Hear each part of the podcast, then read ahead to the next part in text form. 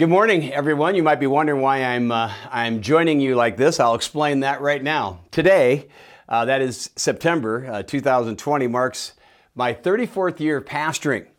And if I were to be asked uh, to write down some unusual distinction about me and my ministry, uh, you know, in some kind of a venue, I might say, my answer might be by the grace of God, I have never missed a Sunday because of sickness. Can you believe that? 34 years, I've never missed a Sunday uh, because of sickness. Now, I'll let you decide whether on t- today I break that streak or not, okay? It is Sunday, it is in the morning. I'm doing this in the wee hours of the morning.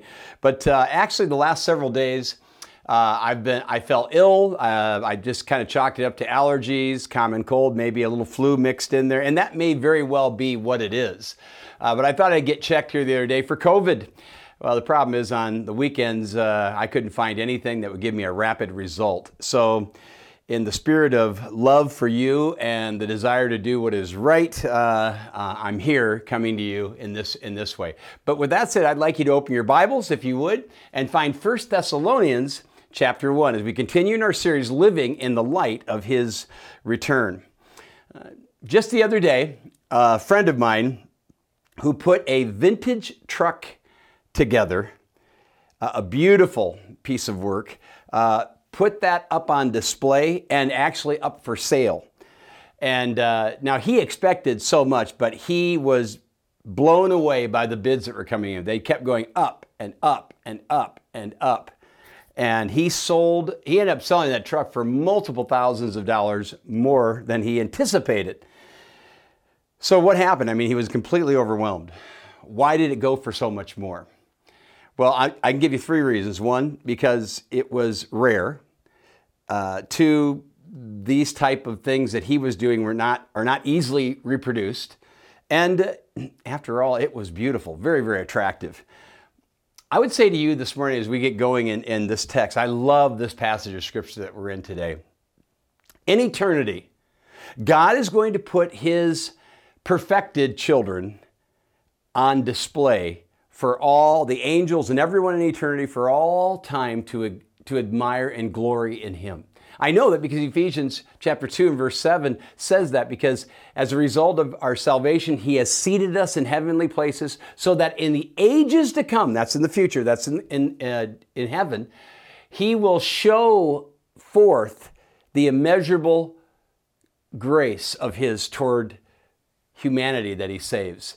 The word show means to put on display. So God plans to put his children that he saves who go to heaven on display as a magnificent uh, presentation of his glory. So, but here's the point I want to give to you today God doesn't want to wait until then to put you on display. He wants to do that now while you're still here on earth, if you are a true child of God. Because until the day Jesus returns, in this life, this world, and during this time, God is displaying His spirit changed, spirit led, and spirit empowered children in order to show the riches of His grace and salvation and to expand the gospel. That's how He expands the gospel. It's not, as you'll see today, not just in word only, but there's, there's something divine, there's something powerful about it. Remember, Jesus said, Let your light so shine before men that they may see your good works and glorify your Father who's in heaven. Now, sadly, that kind of Christ follower whose light so shines before men, they see the good works, they glorify God, is rare, not easily reproduced, but when they are, they are stunningly beautiful and attractive. I was thinking about this and I thought, when we live in the light of his return, we walk in the light of his countenance. The psalmist said that. He said, Blessed are the people who know the joyful sound. They walk, O Lord, in the light of your countenance, in the light of your presence. Our world is dark. It always has been. But if everything around us were shiny, then we wouldn't look very shiny. So here's a question as we get going this morning How is your light shining right now? How is it shining? Jesus is coming again for those who really know Him, and He's going to take us to heaven. if you are a true follower of Jesus, are you going to be bringing anybody with you? I love those, and, and, and literally are people in our church that are coming to my mind as I say this. I love those who just to see them, the sight of them, or the very thought of them, just bring joy to my heart. Uh, just, just the very, it conjures up praise to God because they so, they so effervesce for the Lord. And then there are those when they come to your mind, and maybe you're one of them. You, some of you are surely thinking of others who they don't conjure up praise to God. Rather, they sort of conjure up, you know, heaviness. You still love them, you just don't talk about them that much. Our two youngest sons, uh, it's well known that there were a period of about four years where they were just completely off the beaten path. And people would say to me, How, how can we pray for John and Daniel? And I would always say, Pray that they will be converted, whatever converted means. And it's not because I was confused about what conversion looks like, but it was just hard to tell whether they were saved or not.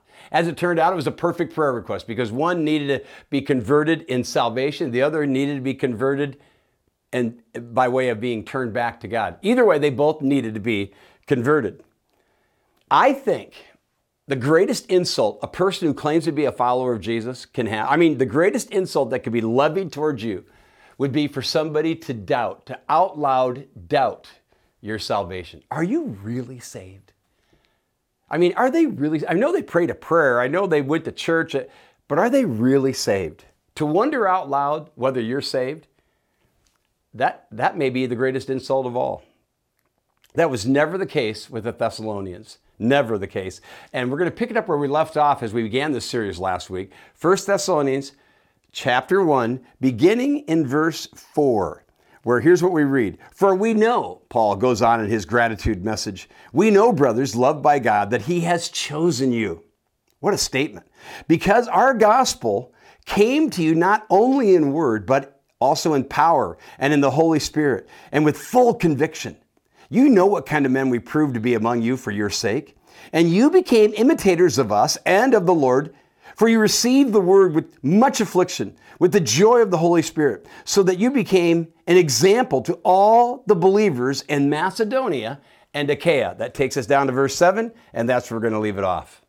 Will you notice that Paul says, We know, I mean, this is an amazing statement. We know, brothers, that God has chosen you. The word know, K N O W there, uh, this particular word conveys the idea of, of, of having of absolute certainty. God has chosen you. This is what Paul is saying. Now, this word know, it's the same one that's used in the more familiar verse in 1 John 5 13, where it says, it says These things we have uh, written unto you who believe in the name of the Son of God, in order that you may know you have eternal life. And we tell others who place their faith in Jesus that you can know, K N O W, that you're saved. You can know that. Uh, but here, this is the this is in this more mm, obscure verse, shall we say, Paul is saying that he knows these Thessalonians are saved. And indeed, he says, I know God chose you, which we know that takes place before the foundation of the earth. At the end of verse 5, if you'll notice, at the very end of verse 5, Paul says the reason he was so secure in his knowledge that they were saved is because he'd hung out with them. You see the, see the phrase, I, I was among you. Uh, just the other day, I was talking with, uh, with an individual who was uh, a deacon in a church. He had called me, little, ti- little tiny country church. They're looking for a pastor. And uh, they had a guy, he looked like he was, but he had all the capabilities of being a man, a pastor, a good communicator. And he goes, oh, we're kind of scratching our heads though. I said, well, what do you mean? He says, well, because, uh, you know, we, we, we wanted to take him around to the town that we're in and the, and the town which is very close nearby. and Maybe he and his wife could find a place to live. He said, the, the pastor to be said, no, no, no, we're going to live. And he named a city 30 miles away. And the deacon said, well, what do you think of that? And I said, well, stick a fork in him. he doesn't want to be among you. He doesn't want to be with you. He doesn't want to be uh, you know, among God's people. And if you, a pastor's not worth his salt if he's not going to be amongst the people of God. The Apostle Paul is saying, I was among you. In truth, these verses that we just read are sort of an extension of Paul's thanksgiving to God for the Thessalonians. In fact, This is the only time in the entire New Testament where an entire church is called a model. Actually, the word is example here. Uh, but some translations use the word model. It's the only time any church, the entire church, is called a model. And he says not just a model, but a model for the entire Macedonian and Achaean peninsula, which is known today, you know, better known as Greece today. So what we're going to do for the balance of our time this morning is we're going to use the stellar testimony of these Thessalonians to answer this question. How can you know if you are really saved? That's the question we're going to answer from this passage. How can you know whether or not you are really saved? Let's get right at it. I want to give you three ways you can know from the passage, okay? First, by the gospel's miraculous impact on you. Or you might ask the question, has it made a miraculous impact? Did you, did you see that here? In verse 5, he said, it, the, Our gospel didn't come to you in word only. In other words, we didn't just come to you with arguments, uh, with a great apologetic, but he says, but rather he says with power. Do you see that there? We, it came with power, middle of verse uh, 5 there. And ama- this is the word, we get our English word dynamite from this word. Dunamis is the Greek word. And it literally carries the idea of miraculous power. I remember years ago a missionary from India coming through our church, and we were going back and forth. And uh, one of our other pastors said, "What's the difference between, uh, you know, what's going on evangelistically uh, from a missional perspective in India versus the United States?" And this particular missionary who was passionate about the gospel said this. He says, he said, "You have money, but you don't have power." I remember how convicted I was just hearing that. You have money, but you don't have power. In other words, he wasn't seeing a lot of evidence of true conversion going on amongst those making decisions. Now, we're seeing a lot of evidence here at Saylorville Church, but I never assume that. I'm not assuming it with you either. Uh, the word power here is it, carries the idea of spiritual, divine, miraculous power. Psalm 62, verse 11 says, Power belongs to God. Now, power, the kind of power we're talking about here, was promised by Jesus before he ascended into heaven. Uh, before the church began in Acts chapter 1 and verse 8, he said, he says, Look, I'm going to leave, but you're going to receive power, same word, when the Holy Spirit has come upon you. And you're going to be witnesses for me, to me, of me, in Jerusalem and Judea and Samaria and to the uttermost parts of the earth. And we know from the record that once the Spirit of God came to live within those first century disciples, they had power and plenty of it. The Apostle Paul said to the Corinthians, he said, you know, I want to remind you, when I came to you, I didn't come with excellency of speech or of, or of, uh, of wisdom declaring to you the testimony of Christ. I wanted, I didn't want anything to be known except Jesus Christ and Him crucified. And then Paul goes on, he goes, I was actually with you in weakness, and I was with you in fear, I was with you in much trembling. That, that doesn't sound very impressive to me. But then he, he explains himself. He says, he says, I didn't want your faith to be in the wisdom of men, but in the power of God.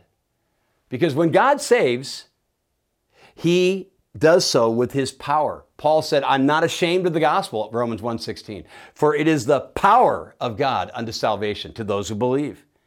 And in 1 Corinthians, again, back to 1 Corinthians chapter 1 and verse 18, it says, The message of the cross, where there is power, is foolishness to those who don't believe. And to some of you right now, it's still foolishness to you. But to those of us who are being saved, Paul goes on, he says, It's the power, there it is, the dunamis, the dynamite of God. Well, I would also add this you don't learn power. You can study it, I guess, but you don't really learn power, you experience power.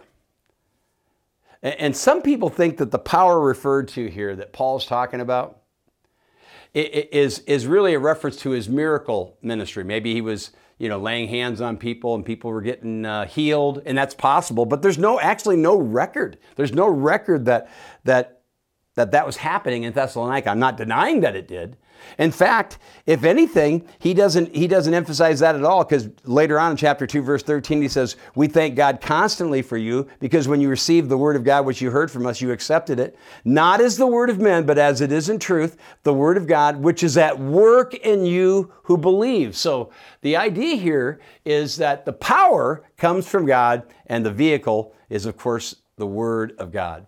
The miraculous power that Paul's talking about here is uh, manifests itself in a, in a miraculous change. If anyone's in Christ, they're a what?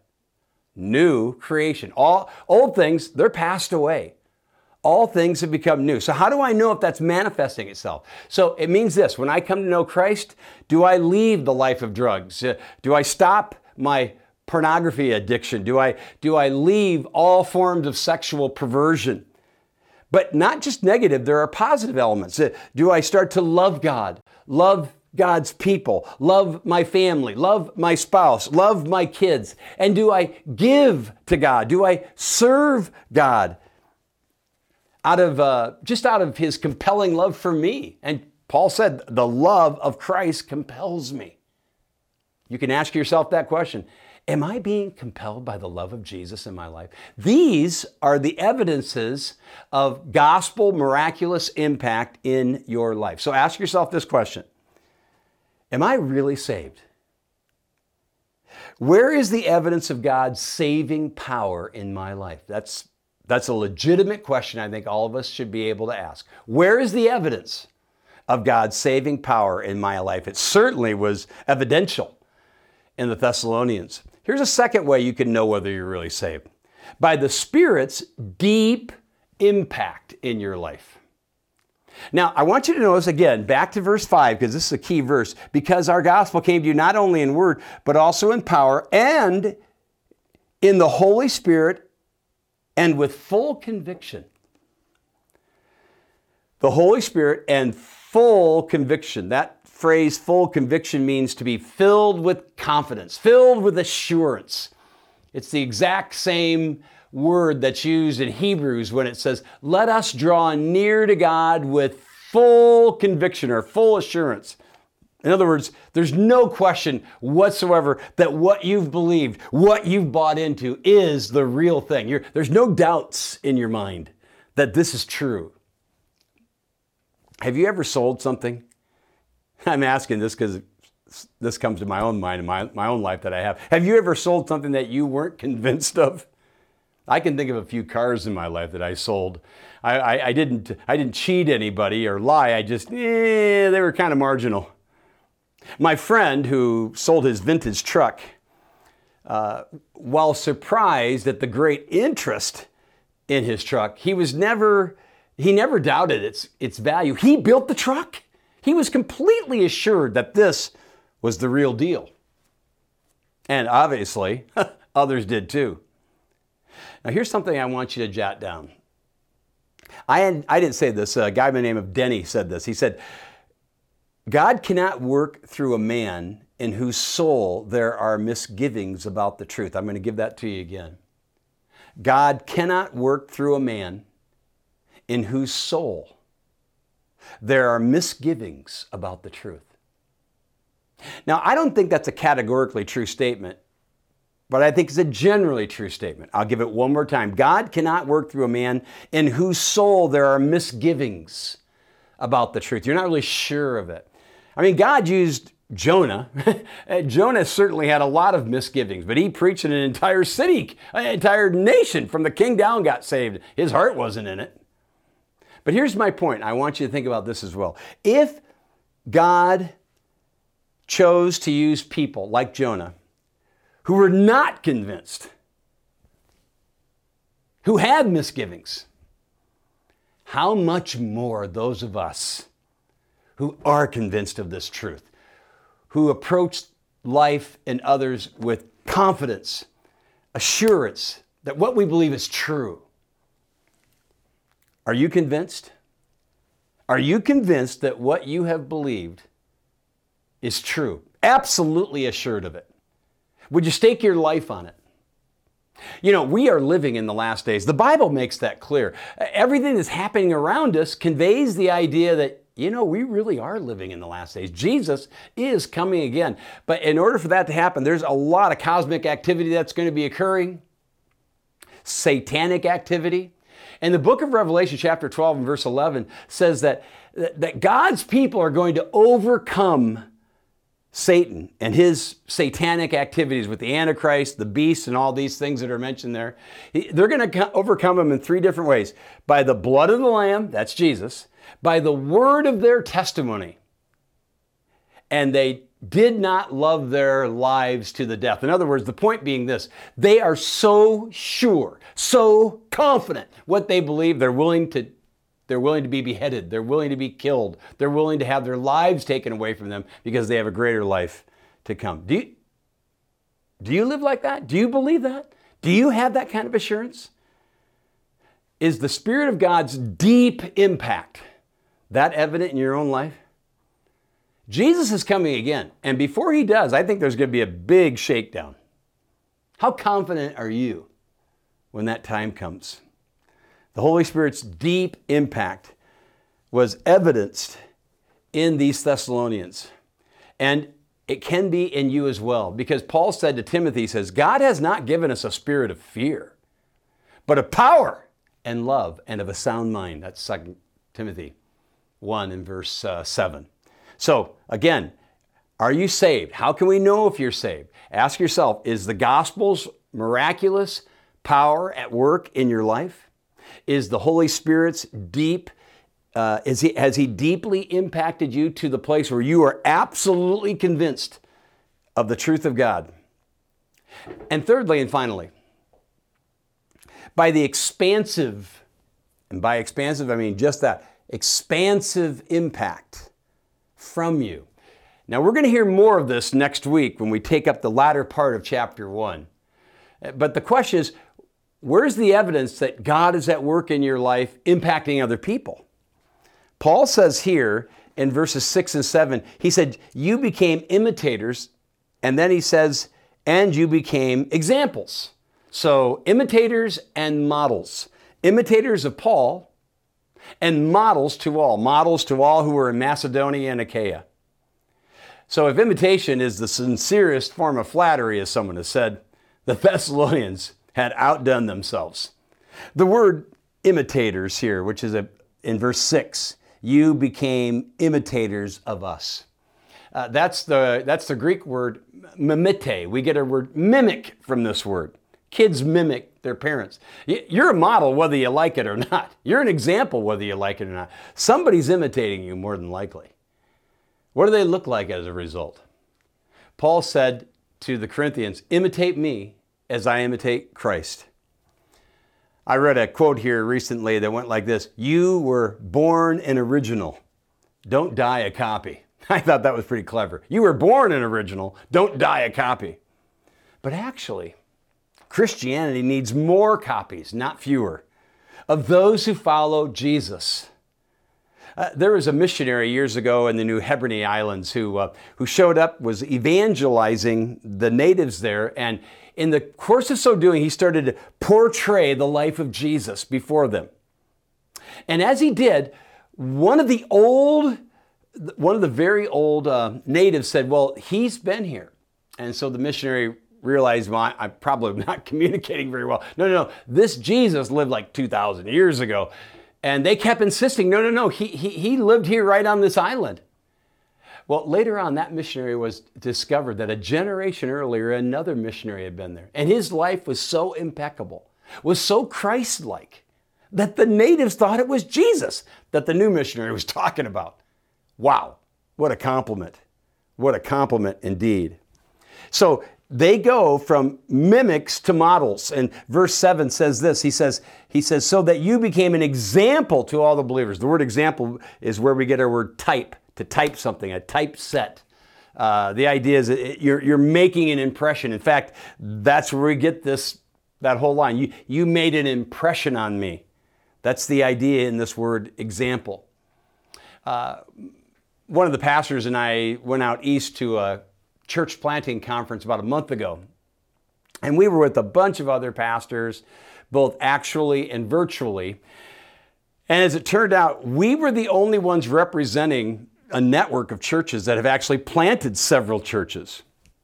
And so, very naturally, very instinctively, everybody was looking to me and one of the other pastors on staff because we obviously had all the answers to church planting. Well, we don't have all the answers to church planting, but they were looking at us as a model. They saw something in us that eh, we weren't just being theoretical. We weren't just dreaming of planting churches. We weren't just writing things down, but we actually, by the grace of God and by His goodness to us, has allowed us to plant five churches in the greater Engage network. But people are looking for models. Again, just the other day, this was evidence as our evangelism uh, director and another guy in our church were sitting down having lunch with a guy, and they were they uh, our evangelism director has been working with this guy for some time. He's quite a skeptic, but he's he's starting to turn the corner, but he's asking hard questions. In the middle of their presentation just the other day, the guy said, "I need to see and touch the wounds of Jesus." you like Thomas, it, that's where he he doesn't have that full assurance. He he has doubt. Uh, what was he saying? He was saying, I need a model. I need the real deal. Of course, those guys who were sharing Christ with them were and are the real deal. Are you? And don't miss the extent of their example. He says it, he says in verse 7, so that you became an example to all the believers in Macedonia and Achaia. That's the entire Grecian peninsula. Let me just ask you, dear friend, as we draw nor, uh, more to a close here this morning. Where has your testimony extended? Is there anything expansive about your life? The gospel has made a huge impact. You're sure of what you believe, and others are being drawn to you. Now, we said this. This is your lives for Jesus, shining for Jesus in a dark world, are they're rare. They're, they're not easily reproduced. But when they are, they're beautiful. Is your life beautiful? I didn't say perfect because none of us are perfect. I don't want you to miss this. Paul says all of this was happening in spite of their affliction. He said that a little bit earlier. Uh, he says, You became imitators of us and of the Lord, for you received the word in much affliction with the joy of the Holy Spirit. He says that at the end of verse 6. This is worth thinking on because this is really counterintuitive. The word affliction here is a Greek word which means pressure, means uh, carries the idea of being in a narrow spot or a narrow place. He says, "You Thessalonians were being persecuted for your faith, and you received this truth, and you have this full assurance of this truth in spite of the fact that you have pressure upon you and you have joy in the Holy Spirit." Look, if your joy is in Christ, no circumstance can inhibit your impact in this world. In fact, just the opposite is true. When you are suffering or you're struggling, and, and, and we don't have time to list all the ways in which you might be suffering or struggling, but if you're suffering and if you're struggling, uh, as C.T. Studd said, the light that shines the farthest shines the brightest nearest home. That's a true statement. We do live in a dark world, but no matter what you're enduring, God has a purpose. No, no struggle that you're going through doesn't first go through the hands of God. You have to believe that. And God wants, He doesn't want you to go put yourself on a shelf. He wants to use you for His glory in this dark world. And there's no explaining the joy that Paul is talking about here any more than there's explaining the power. They're under great pressure, yet they have joy by, the, by way of the Holy Spirit. I know this both both joy and power can be yours in Jesus Christ. So, again, I would ask you are you saved? Are you really saved?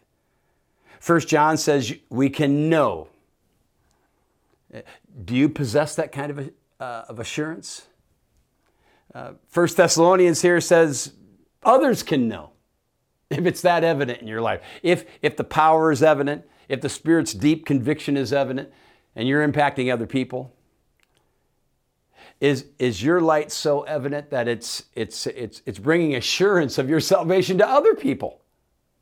Because it sure did to Paul of the Thessalonians. And Second Timothy says, God knows. You can know, others can know, but ultimately, God knows. 2 Timothy 2 19 says, The Lord's foundation is sure. It has this seal. I, I call this the God housekeeping seal of approval. And here it is The Lord knows those who are His. God knows my heart, He knows your heart. So, what's going on in there? Is your salvation real? Has the power of God become evident in your life? The changes that accompany those who truly trust Jesus? Is there deep, abiding, Holy Spirit uh, assurance that what you've believed in is true? And is that light that results in that so evident that others are being drawn toward it? Because you're such an example? Ask yourself those questions. I realize that kind of follower is rare, not easily reproduced. But when God does a work in someone's life like this, it's a beautiful thing. How you looking? Let's pray. Father in heaven, we thank you so much for this great passage of Scripture, uh, for this, this great company of people in Thessalonica, for this great praise that they were given by the Apostle Paul.